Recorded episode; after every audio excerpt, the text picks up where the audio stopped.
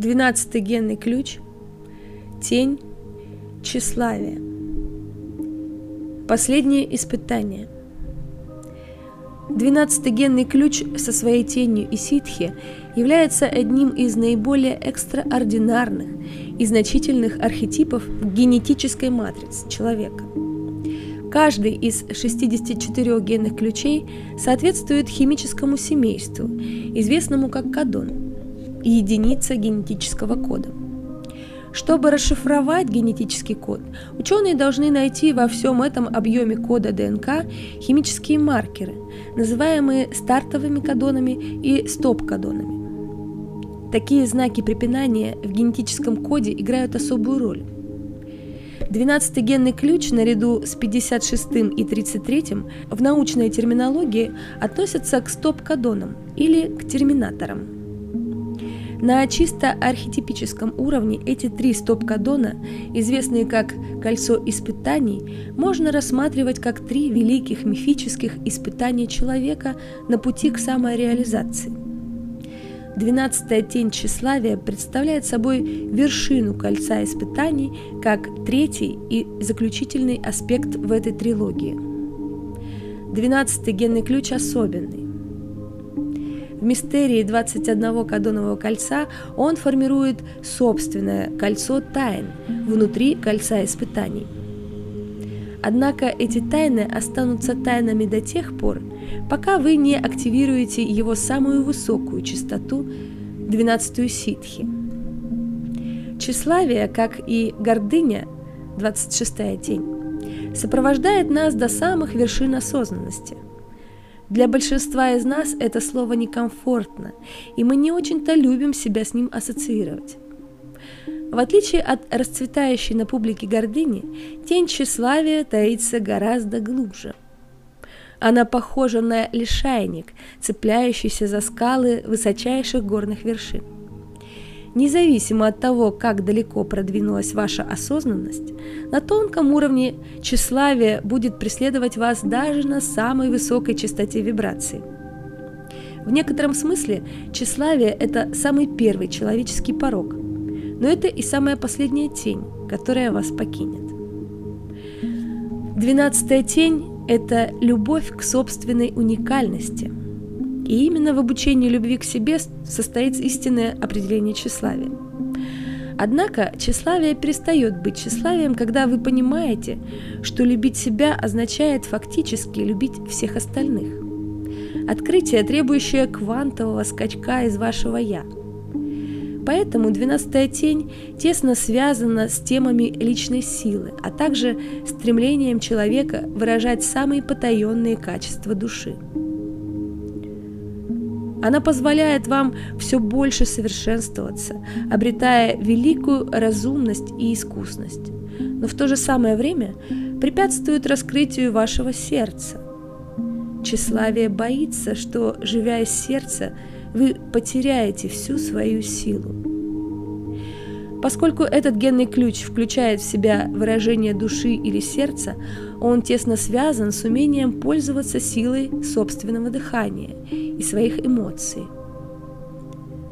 Это связано со щитовидной и паращитовидной железами, и в особенности с гортанью, первичным органом речи. Именно человеческая гортань отличает нас от животных традиционных эзотерических учениях говорится, что животные с горизонтальной гортанью действуют, повинуясь стадному духу, тогда как развитие вертикальной гортани сделало возможным появление эго. Действительно, именно 12-й генный ключ позволяет преобразовывать ваши мысли в язык и звуковые вибрации речи, создавая иллюзию того, что слова обладают независимой силой. Из этой концепции самостоятельности родились две характерные черты человека – тщеславие и эго. В древней системе йоги присутствует глубокая связь между гортанью, представляемой горловой чакрой, и яичниками, яичками, представляющими центр сексуальности. Это также отражается в быстром развитии гортани в период полового созревания. Древние говорили, что когда-то эти два центра были одним, но с течением времени они разделились, и гортань постепенно закрылась.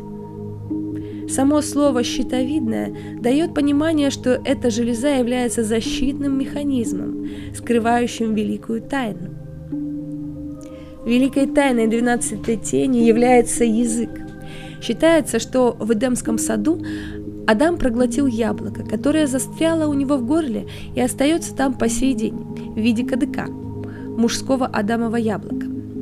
Кадык представляет мужское начало ума, который отождествляется с вашими словами, мыслями и действиями. И поэтому гортань дает вам иллюзию власти языка. Двенадцатая тень о любви к звуку собственного голоса. А раз так, в этом и есть суть речи. Однако, как мы увидим на высших частотных уровнях, имеет значение не то, что вы говорите, а частота, стоящая за вашим голосом. Тщеславие может выбирать самые красивые слова, но никогда не сможет скрыть чистоту своего тона. Важно помнить, что ни одна из 64 теней не является изначально плохой – Объявляя нечто плохим или порочным, вы упускаете скрытый внутри дар. Тщеславие – это просто низшая частота 12-го генного ключа, в конце концов, создающая основания для ситхи чистоты. Тщеславие также может простираться за пределы слов и прятаться в молчании. иногда оно скрывается в том, о чем вы не говорите. Оно прячется в ваших мыслях и чувствах, Везде, где есть самоидентификация, есть и тщеславие. Именно потому, что тщеславие выходит за рамки эго, оно становится таким тяжким испытанием для человека. Вы можете задаться вопросом, что с этим можно сделать? Как трансформировать это теневое состояние? Что ж, так как эта тень невероятно иллюзорна, лучше о ней не думать вообще – даже сама мысль о том, что вы можете преодолеть собственное тщеславие, приводит к еще большему тщеславию. Все, что вы должны знать, пока вы ощущаете себя отделенным от жизни, пока вы чувствуете силу и восхищение от собственной индивидуальности, тщеславие будет рядом. Лишь на более поздней стадии своего развития, когда вы приблизитесь к самым высоким частотам ситхи, оно, наконец, вынуждено будет вас отпустить. У тщеславия есть заклятый враг. Это любовь. Тщеславие удерживает вас от искренней любви к другому через обособленность. Вы можете быть красивым, умным и добродетельным, но в собственном тщеславии вы будете ограждать себя от других. Чем больше развивается ваше сознание, тем тоньше, а значит сильнее становится ваше тщеславие. Тщеславие вместе с его программным партнером, одиннадцатой тенью затемнения, скрывает от вас истину. Для всех, чье внимание привлекли эти строки, тщеславие является одной из самых больших проблем – С повышением своей частоты вы, естественно, попадаете в иллюзию того, что как-то отличаетесь от других и уже чище, чем другие. Вы начинаете больше идентифицироваться со своим высшим «я», от чего наслаждается ваше «я» низшее. Это самый коварный этап в духовном развитии, потому что так легко застрять именно здесь, на относительно высокой частоте. Вы чувствуете себя влиятельными, уникальными, мудрыми и благонамеренными. Однако все-таки вы должны сделать величайший прыжок в истинную чистоту, прыжок в собственную смерть. Подавленная натура тени элитарной. Существует два вида тщеславия – грубое и утонченное. Подавленная натура 12 тени – это утонченный вариант проявляющийся у некоторых личностей в виде чувства элитарности. Элитарность – это тайное тщеславие. Такие натуры могут внешне с вами соглашаться, но внутри чувствовать совсем не то, что они декларируют. Часто они вообще воздерживаются от комментариев, предпочитая оставаться в стороне. Это область для духовно продвинутых, тех немногих, кто проделал большую работу над собой. Эти люди внутренне чувствуют себя чище, чем окружающее их большинство. Они могут очень гордиться своей непохожестью на других или тем, что стоят вне любого мировоззрения или системы. Тщеславие надежно удерживает человека от столь нужного его внутренней сущности перехода на более высокий уровень сознания. Это случится лишь тогда, когда придет момент осознания своего собственного тщеславия. Реакционная натура тени – злонамеренный. Злонамеренность приходит из гнева, который, в свою очередь, рождается из страха. Реакционный характер тщеславия может использовать дар этого генного ключа.